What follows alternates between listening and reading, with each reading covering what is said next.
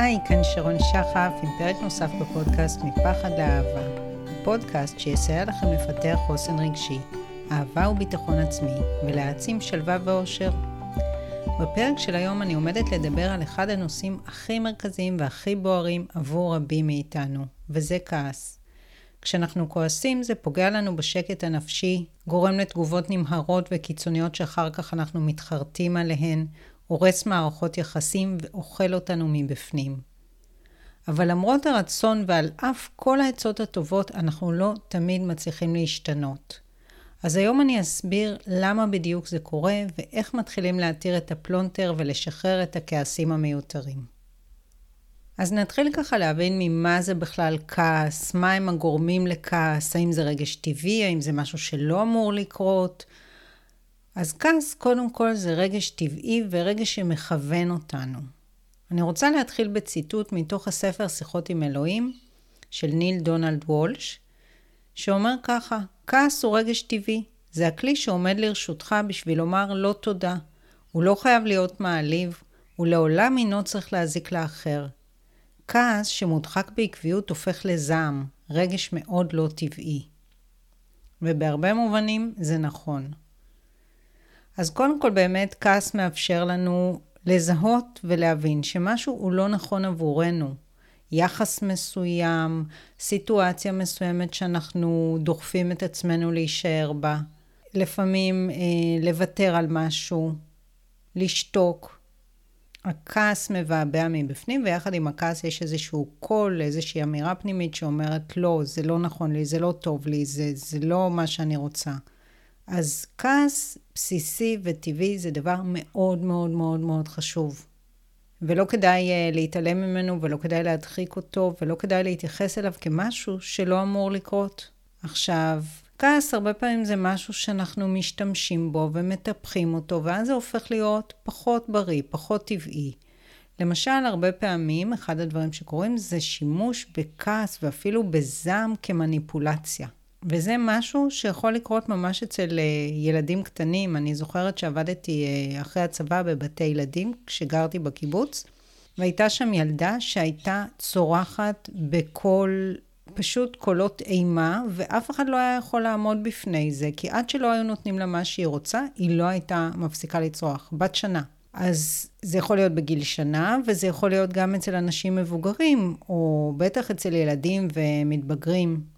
שימוש בכעס, אני אגביר את הכעס כדי שהבן אדם השני יבין כמה זה גרוע מה שהוא עושה, או כדי שהוא ייכנע וייתן לי את מה שאני רוצה.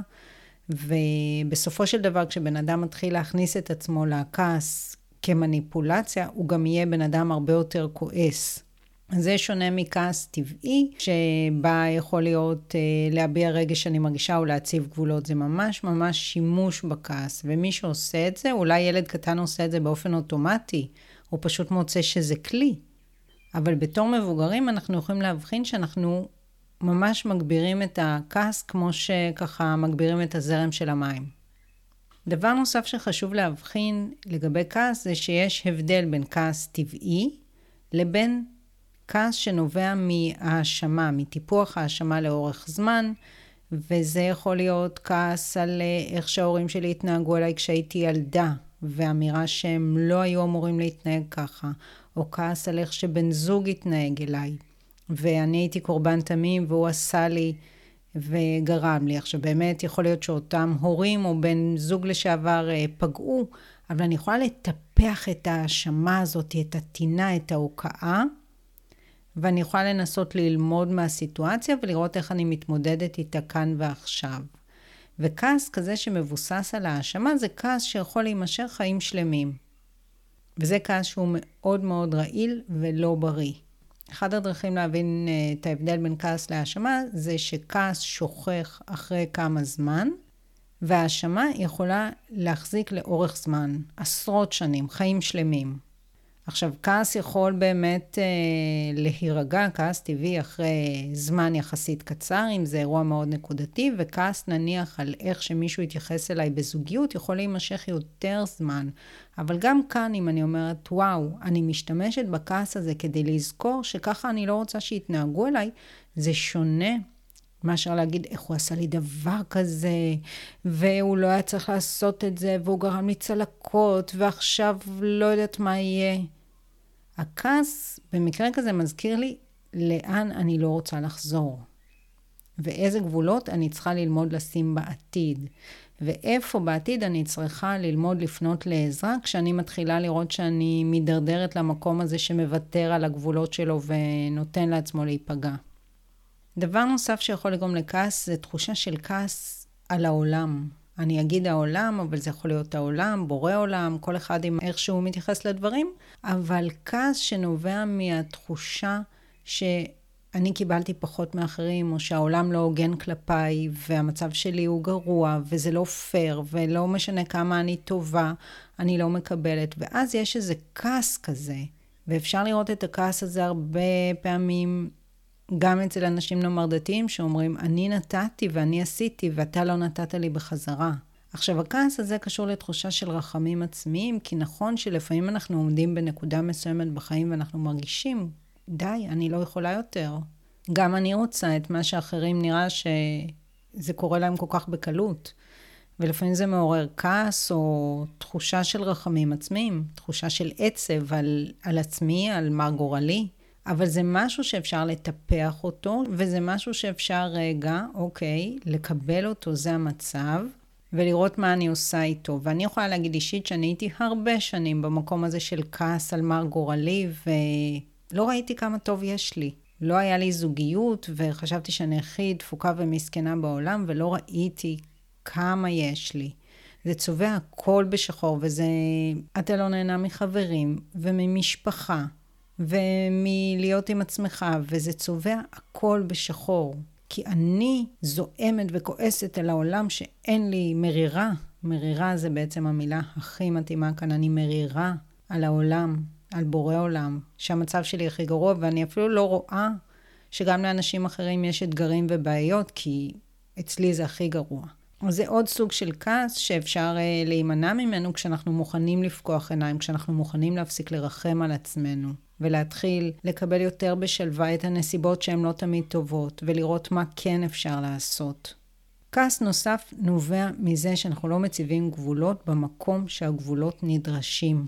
וכל אחד יודע איפה הגבולות נדרשים לו כתוצאה מתחושת הכעס. הרבה פעמים אם נפנה לאנשים אחרים, הם יגידו, לא, מזה אין לך מה להתעצבן, וזה שטויות, ותלמד לקבל את זה, איך שאימא שלך מתנהגת, או הבת זוג מתנהגת, או חברים מתנהגים. אבל לבן אדם אחד זה בסדר, ולי זה לא בסדר, בי זה מעורר כעס מתמיד. ולפעמים אנחנו יודעים שאנחנו לא מציבים גבולות, כי אנחנו מפחדים מה יהיה. מה יהיה אם אני אציב לו גבולות בזוגיות והוא יקום וילך? ומה יהיה אם החברה לא תמשיך להיות איתי בקשר, אם אני לא אקשיב לשעות על גבי שעות? אז אני יכולה לפחד להציב גבולות, אבל אני לא יכולה למנוע את הכעס שמופיע בעקבות זה שלא הצבתי את הגבולות שמכבדים אותי, את הצרכים שלי, את הרצונות שלי, את היכולת שלי לשאת דברים. בעצם הנושא של הצבת גבולות קשור לכל מה שנקרא ביטול עצמי או בגידה עצמית. וגם פה אני רוצה לצטט איזושהי פסקה מספר שנקרא הטבע של המציאות האישית, זה ספר סט. אני אוהבת מאוד להתייחס לספרי סט, שזה ספרים שתוקשרו בשנות ה-60 עד שנות ה-80 של המאה הקודמת. אני לא ארחיב כאן, אבל מי שרוצה יוכל ככה לחפש עוד מידע על הספרים המדהימים האלה. והציטטה אומר דבר כזה, בטוחה שרבים מכם יזדהו עם זה. היו לפחות עשרה מקרים מוצדקים שבהם חשת צורך לומר למישהו שיעזוב אותך לנפשך, אבל הבלגת, מתוך חשש לפגוע ברגשות הזולת. לא רצית לנהוג בגסות רוח, גם אם באותם מקרים בקשתך הייתה מתקבלת בהבנה. לא קיבלת ולא כיבדת את רגשותיך, ועוד פחות מכך, נתת להם ביטוי. ולכן בפעם הבאה אתה עשוי להתפוצץ בלא סיבה נראית לעין ולהיקלע לוויכוח ראוותני ללא כל הצדקה. במקרה זה לאדם השני אין כל מושג מדוע הגבת כפי שהגבת, והוא אכן נפגע עמוקות. תחושת האשמה שלך גדלה. אז זה משהו שקורה להמון המון אנשים, מול ילדים, מול אנשים בכל מיני חזיתות, בעבודה, בחברות, בזוגיות. אוקיי, על זה אני אחליק, ועל זה אני אבליג, ופה אני כבר מרגישה שאני מתחילה להתעצבן, אבל אני אשתיק את הקול הזה, ובסוף קורה משהו חסר פרופורציה. ו- וכשזה קורה, אז אנחנו כבר מתנהגים בתוקפנות, מרימים את הקול, מתייחסים באופן שהוא לא אוהב למישהו אחר, ואז אנשים באמת באמת נפגעים. וזה לא קל תמיד להציב גבולות, אבל זה משהו שכדאי לחדד ולשפר אותו. אין ספק שזה משנה חיים. סיבה נוספת לכעס היא שהרבה יותר קל לכעוס מאשר להרגיש פגיעה וכאב, או להודות בפגיעה וכאב. אם אני מודה שנפגעתי ממישהו שעזב אותי, מזה שפיטרו אותי, אז זה סוג של מקטין אותי בעיני עצמי ובעיני האחר. אבל אם אני כועסת על האנשים הנוראים האלה שהם עשו ככה והם פיטרו אותי ללא הצדקה רק בגלל שהם מקנאים בי, או לא יודעת מה, סתם אני אומרת, אבל אנשים לפעמים יגידו כל דבר שמוציא אותם כביכול חזקים וגדולים, ולא יודו בדבר הבסיסי. זה כל כך פוגע בי, זה כל כך מכאיב לי, זה גורם לי לתחושת נחיתות, כאילו אני אפס, מישהו זרק אותי, מישהו בחר לנתק איתי קשר. זה כל כך מעליב. והרבה פעמים אנשים נמנעים מלהודות, ואז הם צריכים לצאת במסע של הוקעה נגד הצד השני. אז אמנם זה נותן מין חיזוק פיקטיבי, אבל זה לא באמת מועיל לכלום. וזה לא שאתם צריכים ללכת ולהודות בפני כל העולם כמה אתם פגועים, אבל אפשר להודות בפני בן אדם אחד, או בפני מטפל, וקודם כל בפני עצמכם, כמובן. וכדאי להימנע מכל ההוקעה הזאת, שכביכול נותנת איזושהי תחושת כוח, אבל בעצם רק קושרת אתכם לתחושה של הכעס והעלבון. יש גם הרבה אנשים שעשו אה, בחירה מודעת, הם מפחדים לכעוס והם אפילו עשו בחירה מודעת לא לכעוס. פגשתי פעם מישהי כזאת שסיפרה לי שבבית אחד ההורים או שני ההורים, לא זוכרת, היו מאוד מאוד אה, כעוסים ואפילו מגיבים בהתקפות זעם, והיא החליטה ממש כילדה שהיא לעולם לא תכעס.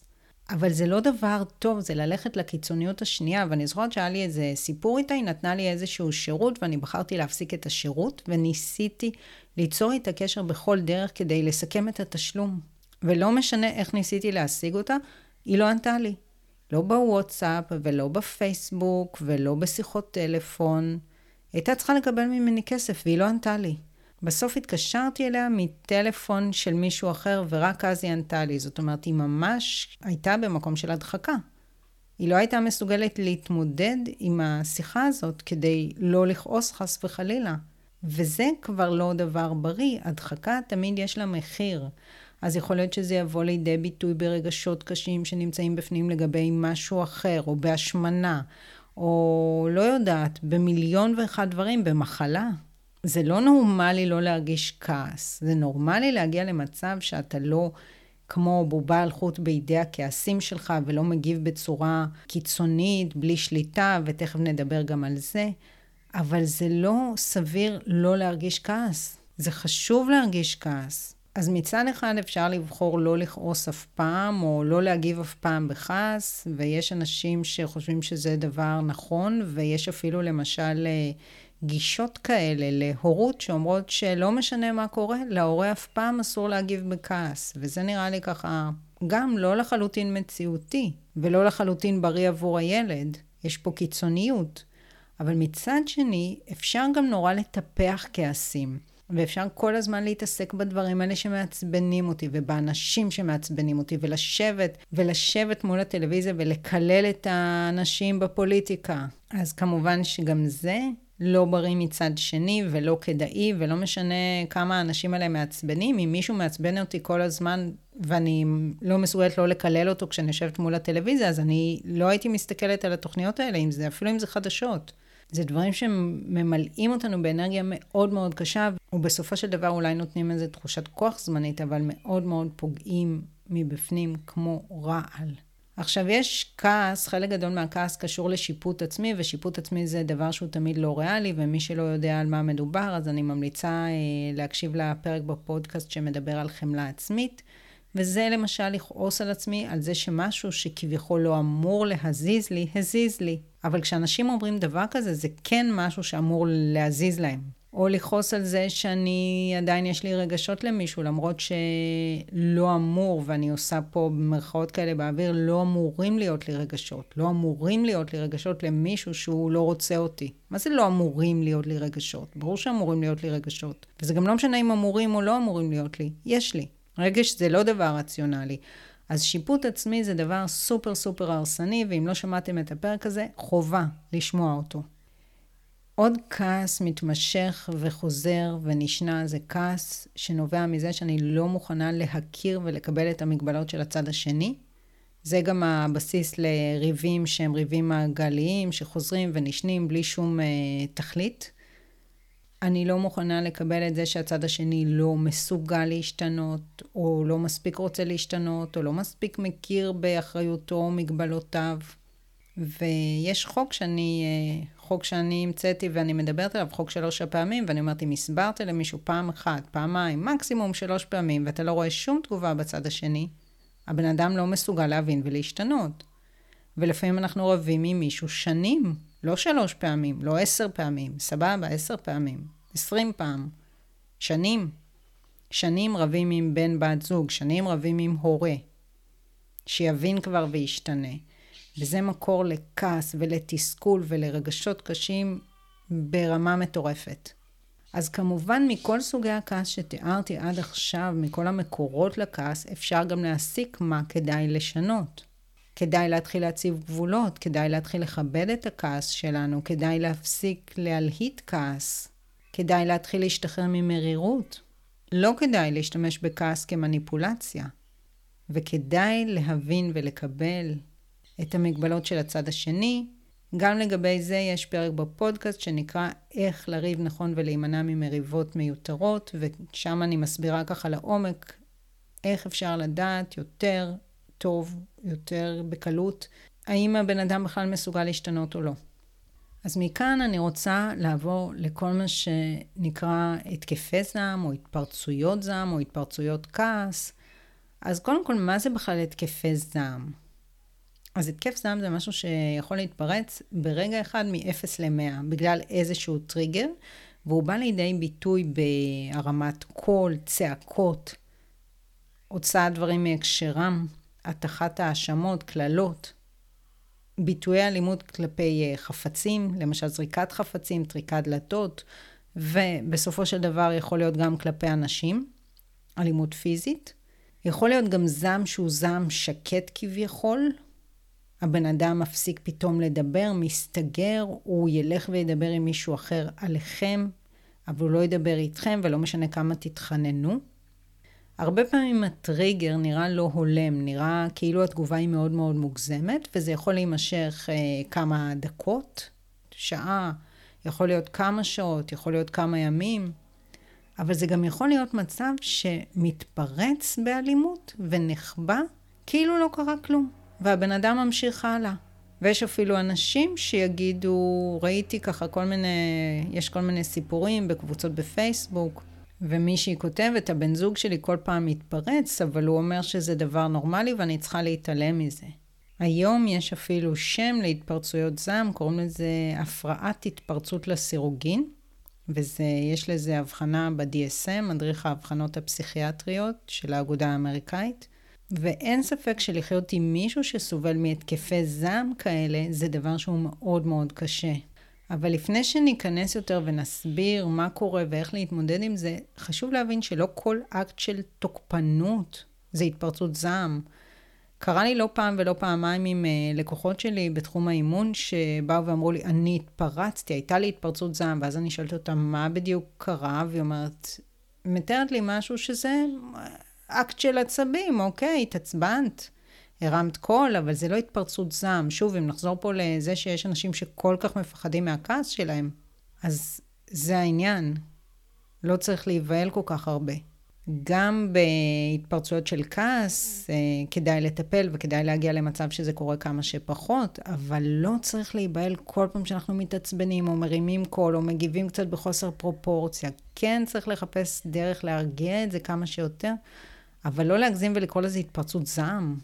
התפרצות זעם זה מה שאני תיארתי, זה משהו שהוא מאוד אלים בטבע שלו, גם אם אין בו אלימות פיזית, הוא מאוד אלים, הוא מאוד קיצוני, הוא מאוד כזה מתלקח כמו בבעירה. והסתכלתי קצת ברשת ומדברים על זה שהתקפי זעם בילדים זה דבר התפתחותי ונורמלי. אז נכון שאתם תראו היום הרבה ילדים שהם אה, צורכים ונשכבים על הרצפה ומרימים את הכל. היום אני מספרת על הילדה הזאת שהכרתי פעם, אבל היום זה כל ילד ככה. זה נורמלי, זה שלב התפתחותי, ואני אומרת לא בדיוק. אני, תמיד כשאני אה, רוצה לבדוק מה נורמלי, אז אני בוחנת, אני חושבת על חברות שבטיות.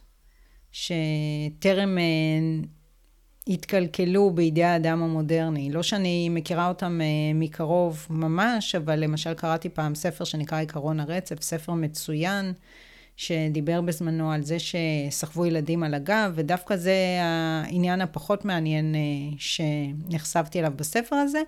אבל באמת כל ההתייחסות לילדים המאוד טבעית, המאוד נורמלית, המאוד לא מקרקרת, המאוד לא כל היום סביב הסיפוקים שלהם. והיום יש הרבה מאוד ילדים שלומדים, אני ארים את הקול ואני אביע זעם ואני אקבל מה שאני רוצה. תסכימו איתי, כל מי שהוא נניח אה, קצת יותר מבוגר, 40, 50, שאתם הייתם ילדים, זה לא היה ככה. והיום זה דבר שבשגרה. לא, זה ה-terrible two, כאילו הילד לא שולט בעצמו, הילד לא שולט בעצמו, כי בסוף הוא יקבל מזה משהו. לא משנה שיש לזה עוד לא מעט סיבות, כן? ילדים גדלים בבתים עם הורים שיש להם בעיות רגשיות, וקושי לשלוט בעצמם, וביטול עצמי מול הילד, ומפחדים להיות רעים, אז יש לזה לא מעט סיבות, והיום כל ילד שני יש לו ויסות חושי וויסות רגשי. אבל יכול להיות שאם לא היינו מתייחסים ככה לילדים בצורה כל כך מוגזמת, זה לא היה קורה, ועובדה שבעבר זה לא קרה, ואני לא אומרת שבהכרח בעבר זה היה, הכל היה יותר טוב, אבל אין ספק שבדרך שילדים היום מגיבים, יש הרבה מאוד עניין של שימוש בכעס ובזעם, ואנחנו מלמדים ילדים היום לא לשלוט ברגשות שלהם. עכשיו, אני רוצה לגעת במשהו שאני קוראת לו כאב אלים. כאב אלים הוא כאב אלים וזועם. וזה משהו שיש אנשים שסוחבים אותו בתוכם, אין ספק שהתפרצויות זעם נובעות מכאב אלים. תמיד, תמיד, תמיד כאב אלים, שאתם רואים זעם מאוד קשה, התפרצות של זעם מאוד קשה, טריגרים, זה נובע מרגשי נחיתות עמוקים ומתחושת דחייה ועלבון, וזה משהו שיכול להיות גם אצל ילדים. ולא תמיד אתם תראו מהצד את הסיבה. קחו נאמר דוגמה שילד, אתם רואים משפחה נהדרת, אבל לשני ההורים או לאחד ההורים יש העדפה משמעותית לאחד הילדים, והשני מרגיש מאוד מאוד דחוי ויכול להתפתח אצלו אותו זעם אלים. התחושה של לא להיות נאהב, התחושה של להיות דחוי, התחושה של להיות פחות, היא תחושה שיכולה לעורר בילד זעם אלים. יש עוד כל מיני דברים שיכולים לעורר בילד זעם אלים, אבל זה תמיד יהיה קשור לדחייה ולהתעמרות והתעללות ותחושה של עלבון. מישהו שמוריד אותך, מישהו שלא נותן לך אהבה, מישהו שנורא ניסית לקנות את אהבתו. לא סתם רואים את כל הסיפורים האלה בסרטים על אותו אה, משוגע שאימא שלו התעללה בו, לא נתנה לו אהבה. וכאב אלים זה בסופו של דבר אותו הכאב שגורם לרצח, וזה אותו הדבר שגורם למסעות ירי, בבתי ספר, למשל בארצות הברית. בדיוק הבוקר הייתה איזו ידיעה בעיתון על מסע ירי נוראי שגרם לרצח של 21 אנשים, מתוכם 19 ילדים, אתמול בארצות הברית. ומה אמרו על הרוצח? הוא מישהו שצחקו עליו, שכמעט כבר לא בא לבית ספר. הוא גם רצח את סבתא שלו קודם, שכנראה סוג של פגעה בו, או גרמה לו לתחושת נחיתות. או קראתי על מסע רצח אחר, שמישהו שם רצח רק שחורים מתוך עליונות האדם הלבן. מי מחפש את עליונות האדם הלבן? מי שמרגיש רגשי נחיתות איומים וצריך להוקיע ולהתייחס לקבוצה שלמה של בני אדם כנחותים בגלל צבע עורם. זעם אלים זה משהו שכדאי להתייחס אליו בכובד ראש, ואם אה, נאמר, אתם חיים עם אה, בעיקר בן זוג אני אגיד למה, מסתבר שלרוב התגובות הסופר אלימות, רצח, רצח של אה, בנות זוג, זה על ידי גברים. בדרך כלל אם אישה רוצחת את הבן זוג שלה, זה בגלל שהוא הרביץ לה שנים והיא רוצחת מתוך הגנה עצמית. היא לא רוצחת מתוך אקט של זעם שנובע מרגשי נחיתות. וגם במסעות ירי הזה מסתבר ש-98% זה גברים. אז למה אצל גברים זה יותר? בגדול, הסיפור הוא כזה, יש את מה שנקרא האגו, הדימוי העצמי שלנו, והאגו אצל גברים הוא הרבה יותר נוקשה. מגברים יש הרבה יותר את הציפייה הזאת להיות חזקים, ולהיות, נאמר, בזוגיות אלה שמצליחים יותר, ולהיות אלה שמביעים פחות רגשות, ולכן מן הסתם מצטבר יותר זעם אלים. אם אתם רוצים ללמוד על האגו, אני ממליצה על הספר ארץ חדשה של אקר טולה, שממש מסביר שם יפה את המושג הזה מהכיוון האישי שלו, כי לא כל מה שאומרים אגו, אגו, אגו זה על מה שאני מדברת. אבל בגדול זה תחושת הערך העצמי, המודעת שלנו. אז אם למי שיש בן זוג כזה, או היום למשל, יש הרבה בני נוער, וזה גם דווקא בקטע של רצח, אולי זה יותר גברים, אבל בקטע של זעם אלים זה גם נשים. ושומעים, אה, תקראו בקבוצות אה, על בני נוער, אתם שומעים על תגובות סופר אלימות של אה, בני בנות נוער, צעקות, קללות, וכביכול ההורים שמציגים את זה שם לא מבינים מאיפה זה בא. אני כזאת טובה, אני, למה זה מגיע לי שהבת שלי תתייחס אליי ככה? יש לזה סיבה, לא בגלל שאת רעה, אבל יש לזה סיבה. בטוח יש דברים קונקרטיים. זה לא רק מזה שהתרתם לילד לעשות כל מה שהוא רוצה כל השנים, שזה משהו שגורם לילד לאבד את זה לגמרי. אבל זה גם מצב נפשי של ההורים, זה גם מה קורה בבית, זה גם יחסים לאותו ילד, זה גם, כמו שאמרתי, יכול להיות העדפה של ילד אחר. אז אם מישהי רואה דבר כזה בבית, אז עם בן זוג, אי אפשר להתייחס לזה בקלות דעת, ואי אפשר להגיד, טוב, אני אציב לו גבולות, או אני אדבר איתו. אמרתי לו שאני לא מוכנה לקבל את זה, או סיכמנו שמהיום זה יפסיק. או אמרתי לו שלא משנה מה קורה, לא עושים דבר כזה, או שום דבר לא מצדיק תגובה כזאת. כל מיני דברים שאתם רואים שאנשים אומרים על כעס ועל זעם, וחייבים להבין משהו שאני קוראת לו בעיית חוסר השליטה. מה זה בעיית חוסר השליטה? בעיית חוסר השליטה זה העניין שכבני אדם, ילדים, ובעיקר מבוגרים, אנחנו לא תמיד שולטים ברגשות ובתגובות שלנו ובאיך שאנחנו מתנהגים. אז כל אחד ברמה שלו, אבל להגיד, אם אני יכולה לשלוט, הוא יכול לשלוט, זה לא עובד ככה. יש הרבה אנשים שלא שולטים בכל מיני דברים, ואם אתם רוצים להבין את זה, תנסו לראות איפה לכם לא היה שליטה. איפה את למשל נכנסת לקשר שהוא קשר לא בריא עבורך, ולא היית מסוגלת לקום ולצאת. או איפה רצית כבר להפסיק להתפרץ על הילדים שלך ולא היית מסוגלת, ועוד פעם זה קרה לך. ואז להבין, אוקיי, חוסר השליטה של הבן אדם שמולי הוא הרבה יותר גדול. ואני יכולה להגיד כל מיני דברים, והוא יכול להבטיח כל מיני דברים, ואין סיכוי שזה יקרה. אז אני צריכה לראות מה אני עושה, ואם אני נשארת, ואיך אני מציבה גבולות. וברור שבמצב שמישהו ממש הוא במקום של להכות, או במקום של אה, מניפולציות מרחיקות לכת, כדאי לקבל ייעוץ, כי ברוב המקרים זה לא באמת בן אדם שיכול להשתנות, אפילו אם הוא יושב בטיפול. אז אני רוצה לגעת עכשיו קצת בנושא של תוקפנות טבעית מול תקיפות, ושוב אני רוצה לצטט מהספר הטבע של המציאות האישית, ספר סט, זה שדיברתי עליו קודם, והציטוט אומר ככה: אצל בעלי החיים התוקפנות הטבעית באה לידי ביטוי מתוך אחדות ביולוגית מושלמת. זה עניין טקסי מצד אחד וספונטני לגמרי מצד שני. האותות ברורים ומובנים, הדרגות השונות, התנוחות הראוותניות והסימנים השונים של התוקפנות החייתית הטבעית הם כולם צעדים בסדרה של תקשורות, שבהן ההתנגשויות בין בעלי החיים מובהרות. סדרה של פעולות סמליות מוצאות אל הפועל לפני שמתנהל כל מאבק בין בעלי חיים, אם בכלל הוא מתנהל לבסוף. ואותה הצגה של התנהגות תוקפנית מונעת לעיתים קרובות ביותר קרב ממשי. בחברה שלכם התקשורת הטבעית באמצעות תוקפנות אינה מקובלת עוד. אינכם מבחינים בין אלימות לתוקפנות ואינכם מבינים את המהות היצירתית של התוקפנות או את תכליתה כשיטת תקשורת שנועדה למנוע אלימות.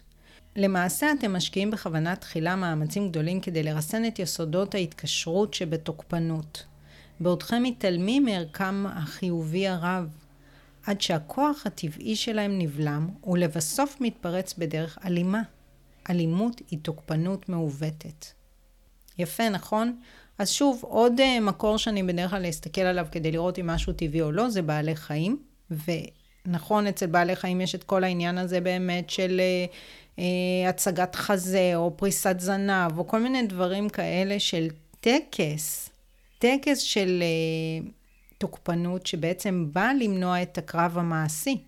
וזה משהו שבאמת בתרבות המודרנית אנחנו התחלנו לפחד ממנו, אנחנו חושבים שזה לא בסדר. לא בסדר להראות תקיפות מול ילדים. והורה שלא מראה תקיפות ולא מביע תקיפות מול ילד ולא מציב גבולות, מגיע תמיד בסוף לתוקפנות. תוקפנות זה המקום שאני כבר מרימה קול באופן צווחני, עם מילים, עם אמירות קשות. מקום שמוריד את הצד השני. תוקפנות היא תמיד פוגענית כלפי הצד השני. תקיפות אומרת עד כאן. תקיפות יכולה להביע כעס טבעי שאני מרגישה. וכל מי שמנסה להימנע מתקיפות, בסוף זה יתפרץ אצלו בתוקפנות. ואם התוקפנות לא תהיה כלפי מישהו אחר, ובדרך כלל היא כן תהיה, אז היא תהיה פנימה. זה יכול להיות אני אתקוף את עצמי, על ידי שיפוט עצמי, אני אתקוף את הגוף שלי, על ידי מחלה. אז תקיפות זה דבר נורמלי וטבעי ולפעמים ממש ממש הכרחי.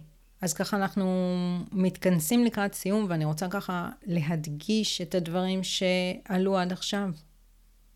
אז אם אתם רוצים להתחיל להשתחרר מכעסים, הדבר הראשון והחשוב ביותר שאתם צריכים לעשות זה לכבד את הכעס. להקשיב לכעס, להקשיב לקול הפנימי שמתקומם כלפי אנשים ומצבים, קודם כל, לקבל את זה. כל כך הרבה פעמים אנשים אומרים, אני פשוט צריכה להפסיק לכעוס. אבל את לא תוכלי להפסיק לכעוס. וראיתי את זה אצל נשים לא פעם ולא פעמיים, שהן קונות את זה שבן זוג אומר להם, את כזאת וכזאת, ואת פשוט צריכה להפסיק עם התגובות שלך. ובזוגיות הרבה פעמים יש את העניין הזה של הבן אדם כביכול הרגוע, שלא ירים את הקול, אבל הוא יעשה מיליון ואחד דברים אלימים, מורידים, מקטינים, מעוותים בהתנהגות. ואת תרגישי שאת דפוקה כי את זאת שבסוף מרימה את הקול. ואת לא מסתכלת או את מדחיקה את הסיבה האמיתית לכעס, שזה איך שמתייחסים אלייך, איך שגורמים לך להרגיש עם עצמך.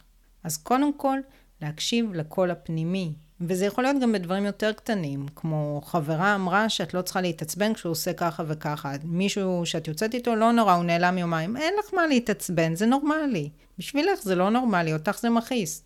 אז היא אמרה שאת לא צריכה להתעצבן. מי צודק? את, כי זה מה שאת מרגישה.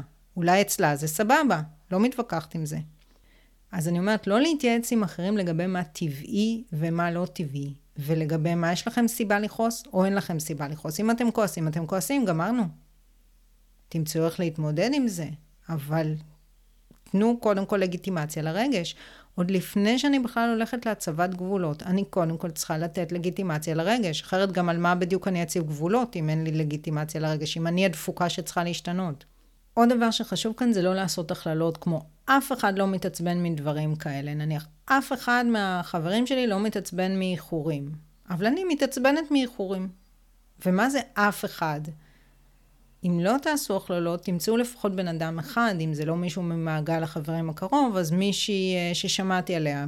אני אעלה פוסט בקבוצה בפייסבוק וירשמו לי, כן, גם אני מתעצבנת, ואני אדע שזה נכון, אבל אם תיתנו לעצמכם לגיטימציה, לא תצטרכו לעשות את זה. אבל אם אתם מטילים ספק, תשאלו ותראו שיש עוד אחרים כמוכם. עכשיו, כמובן שחשוב ללמוד להציב גבולות, וללמוד להציב גבולות זו תורה שלמה, ואני אשאיר על זה איזושהי אה, כתבה או חומרים פה בהערות. חשוב להבין שללמוד להציב גבולות זו עבודת חיים, עבור רובנו המוחלט, וזה בסדר ליפול בפח, וזה בסדר להיכשל, ולקום ולעשות את זה עוד פעם.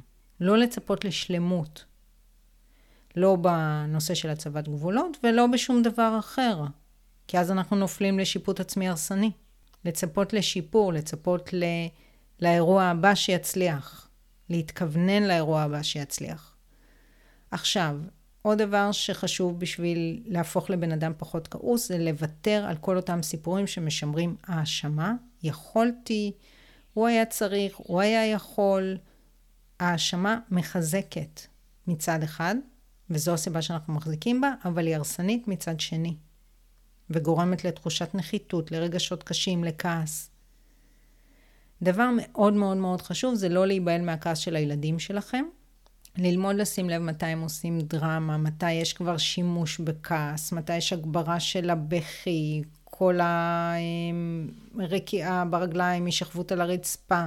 הם עייפים, קשה להם, ואתם פוחדים להיות רעים, במרכאות, כמו שהיו ההורים שלכם, ושהילדים שלכם לא יאהבו אתכם כמו שאתם לא אוהבים או שופטים את ההורים שלכם. ויש היום הרבה מאוד הורים שנמצאים במקום הזה, כי דור אחד קודם, או כמה דורות קודם, ההורים היו כביכול נוקשים מדי, וזה באמת נכון, הורים הרבה פעמים היו נוקשים מדי. ואז יש היום מלא הורים שפשוט מפחדים להיות רעים במרכאות. וזה יכול לקרות רק כל עוד אתם נושאים האשמות מול ההורים שלכם. אתם לא תראו את המציאות בבהירות ואתם תמיד תפחדו להיות רעים מדי.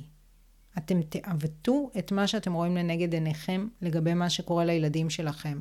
וכל הזמן תרחמו עליהם, וכל היום תחוסו עליהם, ואז יגדלו לכם ילדים סופר סופר מסכנים, שמכל דבר עושים דרמה.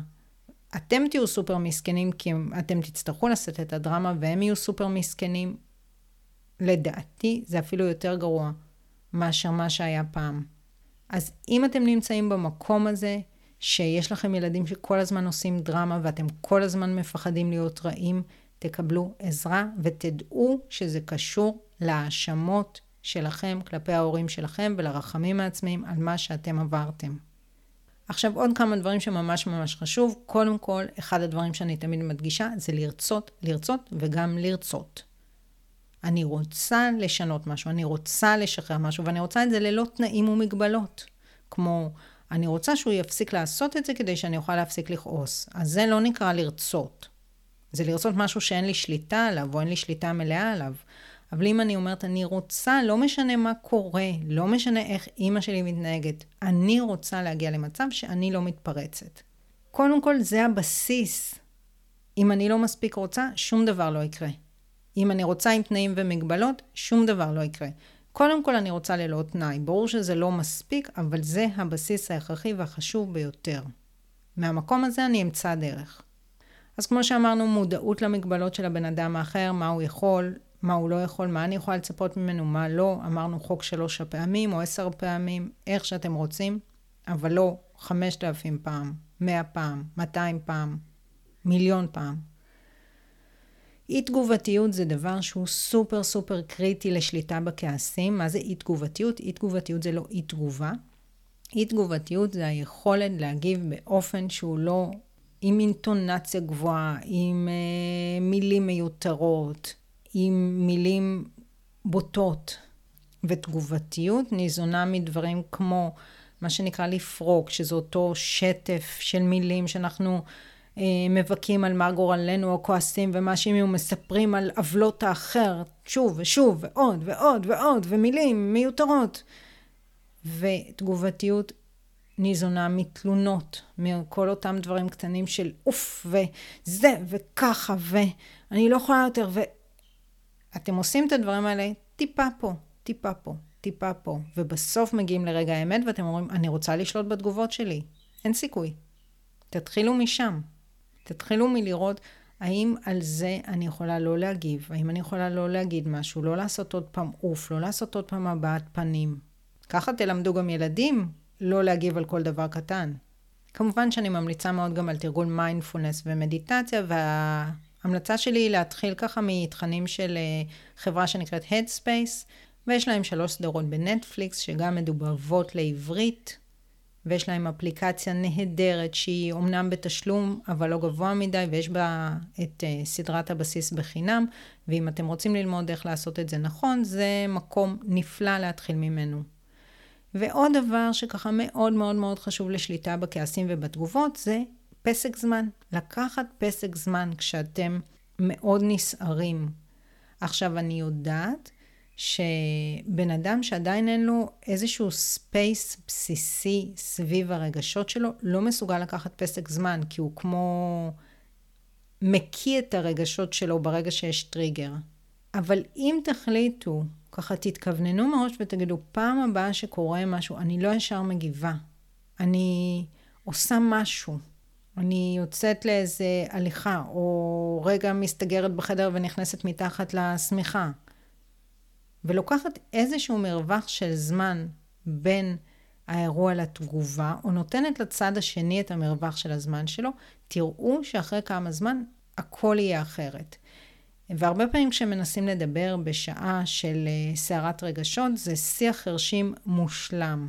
וגם זה באמת המקור להגיד דברים שאנחנו לא רוצים להגיד ואחר כך מצטערים עליהם, ו... או בצורה שאנחנו אחר כך מצטערים עליה. אז לא תמיד זה מצליח, אבל כמה שיותר זה יצליח, תראו שזה יותר טוב. אז כאן זה נושא שלם, ובטח יש עוד מלא דברים שאפשר להגיד על זה, אבל נתתי לכם פה המון דברים בסיסיים, שאם תתחילו לשים לב אליהם וליישם אותם, אתם תרגישו שינוי. ואני מקווה שנהניתם מהפרק והפקתם ממנו ערך, ואם כן, אתם כמובן מוזמנים לשתף אותו עם אנשים נוספים שיוכלו ליהנות ממנו. אתם מוזמנים לעקוב אחר הפודקאסט, לדרג אותו וגם ליצור איתי קשר ולספר לי מה לקחתם מהפרק ומה עוד הייתם רוצים לשמוע בתוכנית. כמו תמיד, מומלץ להציץ בהערות לפרק, אני משאירה שם כישורים להעמקה ופרטים ליצירת קשר איתי. ואם מצאתם את עצמכם בפרק ואתם מרגישים שהגיע הזמן לקבל ייעוץ בנושא, אתם כמובן מוזמנים לשלוח לי פנייה. אני מבטיחה ליצור קשר בהקדם ולספר לכם כיצד אני יכולה לסייע. אז שיהיה המשך יום מקסים ולהתראות בפרקים הבאים.